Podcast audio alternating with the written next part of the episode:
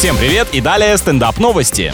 В одном из американских кафе появился необычный клиент. Это белка, которая ежедневно получает от работников порцию картошки фри. Похоже, сфера общественного питания после пандемии настолько обеднела, что в поисках дополнительного заработка ищут новых клиентов уже в животном мире. Сотрудники ресторана уверяют, что зверек питается у них регулярно на протяжении долгого времени, и это никак не сказалось на его здоровье и фигуре. А, так вот, что это на самом деле. Очередная изощренная рекламная акция.